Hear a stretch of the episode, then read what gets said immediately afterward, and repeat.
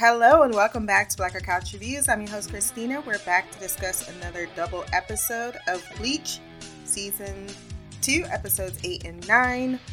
Orihime Targeted, story by Koji Aratomi, directed by Keizo Kusakawa, and written by Rika Nakase.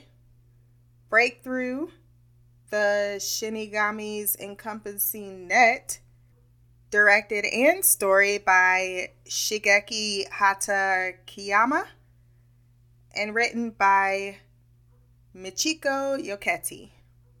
I enjoyed these two episodes a lot. I love the animation. I'm glad I got to see my boy step it up and he get a little bit of the spotlight because he's kind of been in the background. And I'm not going to lie, the lack of Chad in these past two episodes was not something I, ruminated on too much, and that's surprising considering my love of Chad after the second or third episode in the first season. And now I can take him or leave him. I think more leave him than take him. Before we jump into the recap, wherever you listen to this podcast, Podbean, Stitcher, Apple Podcasts, wherever good podcasts can be found. Go down to the rating section, drop some stars, leave a review. My social media will be there as well. Like, share, subscribe. And if you want to send feedback, you can send that to blackgirlcouch at gmail.com.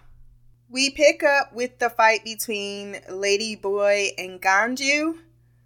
Ladyboy is the fifth strongest from the captain down, explaining the numbers of the squadrons. Ichigo out here searching for Ganju, running around what feels like forever and getting hella mad. Temper's the one thing you can't get rid of by losing it. He catches the attention of what looks like crackheads smoking crack in a back alley the way they was crouched like that. Too late he realizes screaming at the top of his lungs hath given him away. Oh Lord. Again. A fucking again. Nothing new, nothing changed, same old shit. Same old fucking I didn't rewind it, but I'm pretty sure I saw some smoke amidst that crowd. The Pac Man animation was hilarious. Classic 1990s video game graphics right there. Ganju somehow still has breath in his lungs from all the running he been doing. Comes upon yet another hole, but since he lied the last time, Ladyboy, about what exactly was down the hole. I don't know if I would trust that he's telling the truth about how if you fall in, your spiritual powers will be removed. Additionally, while it's commendable he avoided him, Ladyboy remarks that the reason Ganju is disgusted by him because it's natural to envy the gorgeous. Some of y'all is fat and ugly and unattractive. But that is okay. Just be who you are. I don't know. You look a little generic to me. You just added some fluff to your eyelashes. That's about it. Ganju reminds him if Ichigo is looking for me, that means he beat your bald headed friend, so I would be concerned. He throws fireworks in his face several times before drawing blood. Ganju takes another hit and is once again praised for his physical strength a little too much. Can I put my balls in your jaw? Your jaw. Balls in your jaws. Ladyboy said, If you weren't so ugly, you'd be my new favorite. Because he underestimates Ganju, who believes the best is the one who wins despite their physical appearance, he's defeated. What's this? he asks as he clearly sees what is an explosion on the top of his head. So when Ganju's like a bomb, I burst out laughing so hard. The fireworks display alert all to his location, and since Ichigo requested such, he shouldn't be complaining. Meanwhile, captain of the supposedly best squad 11 is stuck in a dead end. You lost? His lieutenant be having him all types of turned around. Meanwhile, uh, Quincy and Inoue were hiding and remained undetected, wondering where to go next. She sees the tower in the distance, but when Quincy turns around, he saves her from narrowly missing becoming split in two. This guy was huge and chunky and looked formidable, and I loved what they were doing with the size disproportion. Upon seeing his Soul Reaper, Ishida's hatred comes to bear, changing his whole entire aura.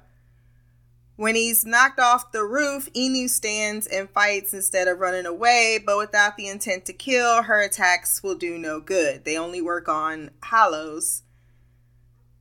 And is very quickly uh, taken out, at least her most badass warrior is. Frozen at her looming death, Ishida's arrow comes in the nick of time, injuring his opponent. And he tells him if it's intent to kill that you wanted a partner, then let's get to dance stepping. This goes out to my nigga Q.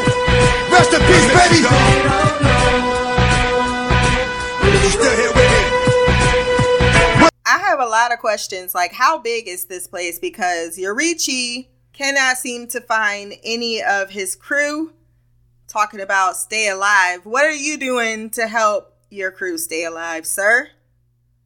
I'm trying to recall when they evolved into friendship.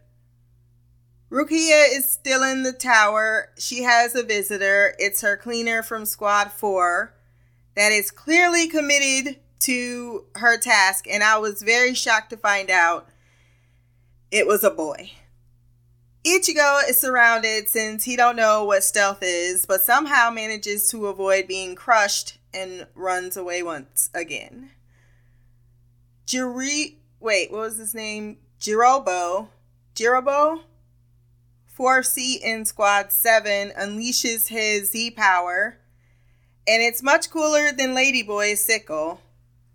He is the most skilled in projectile weapons, so meeting not only one but two who uses projectiles has made his day.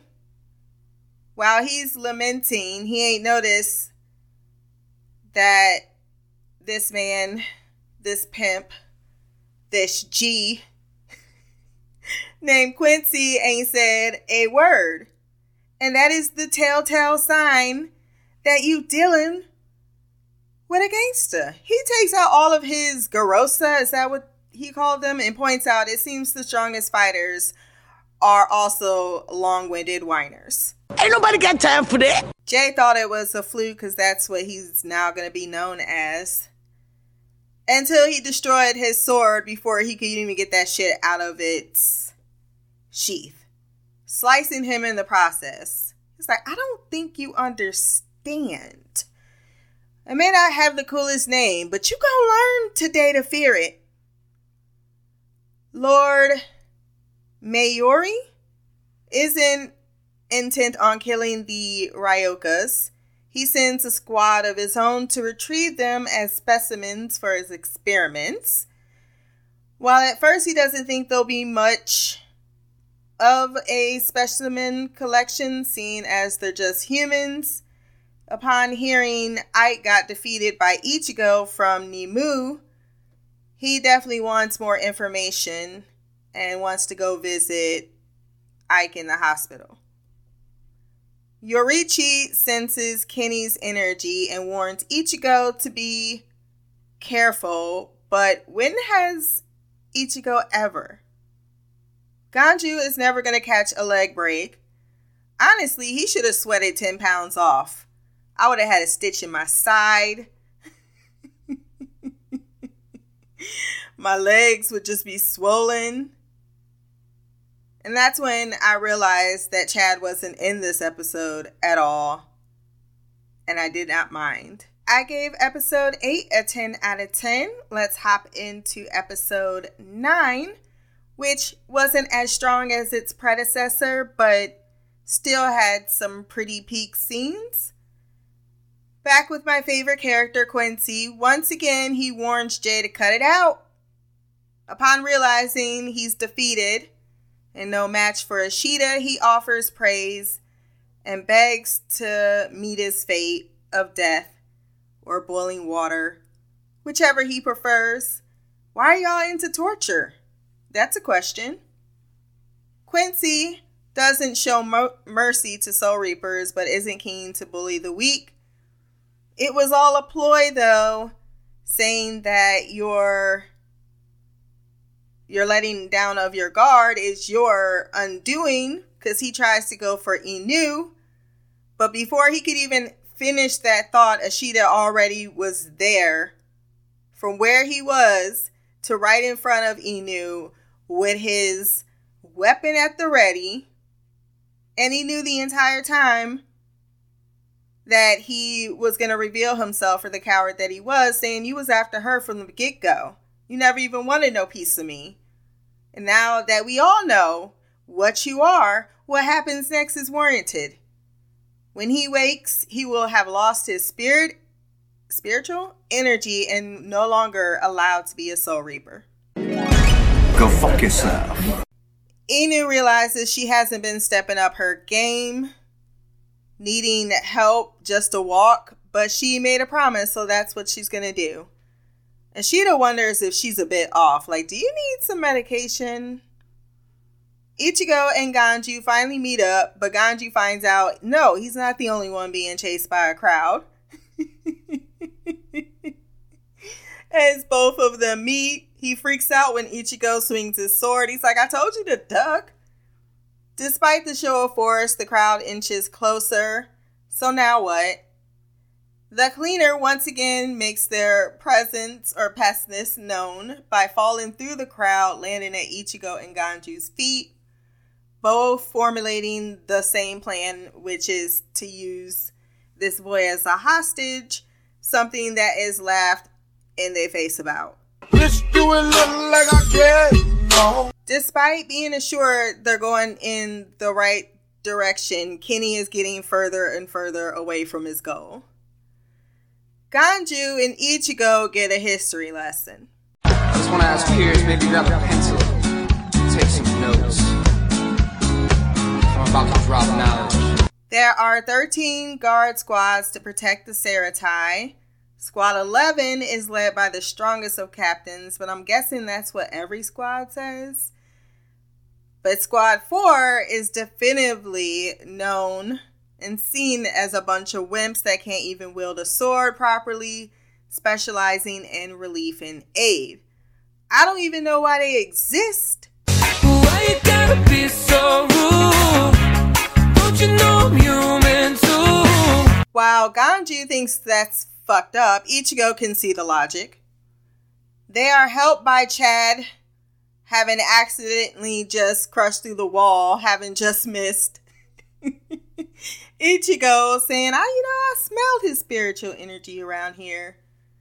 So they take their chance to bail since his damage split the crowd. He makes quick work of his enemies, apparently not in the mood. For y'all to be the strongest among the squads, y'all dropping like flies to children. At the General Relief Hospital, Lord Mengele isn't getting much more information from Ike, who is witness to his cruelty. As he tells everyone in the room, Shut the fuck up! there was verbal and threats of physical abuse. Ike tells him, Not only did I not get any information and shrink away from my encounter, but I didn't even hear or see my enemy. I ain't got nothing to tell you. Just as he's about to punish him, Kenny shows up, pointing out he's crossing the line, disciplining someone that is not from his squad. They ended up here by coincidence, it turns out, but I don't think so, since the lieutenant seems to love her some Baldy and wanted to check on him. But also, it seems that he really is afraid of Kenny, the other one, Lord M. Mingala, because he asked earlier, like, how far away was he? Ike tells him all and knows his captain will enjoy his battle with Ichigo as his power is growing stronger. He now knows where he's going so that he can intercept. Ganju and Ichigo find their hostage name too hard to remember, which is Hanataro. With Ganju being chastised for clearly feeling empathy for the boy, bringing him along, not just because he was close by. he actually told him, You can go home now.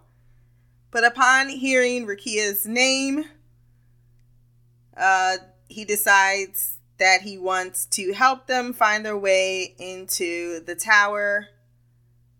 He also has to remind them that all their yelling is how noise travels and their hiding places discovered.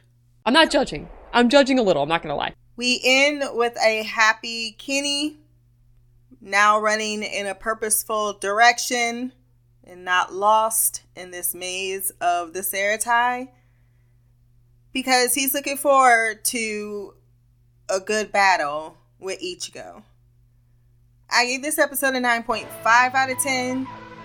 As stated, the animation was very strong for these two, and I liked the writing and the story. If you want to send feedback for our next episode, blackgirlcouch at gmail.com. My social media will be below. Remember to like, share, and subscribe. Until the next time, peace, hair grease, and black magic.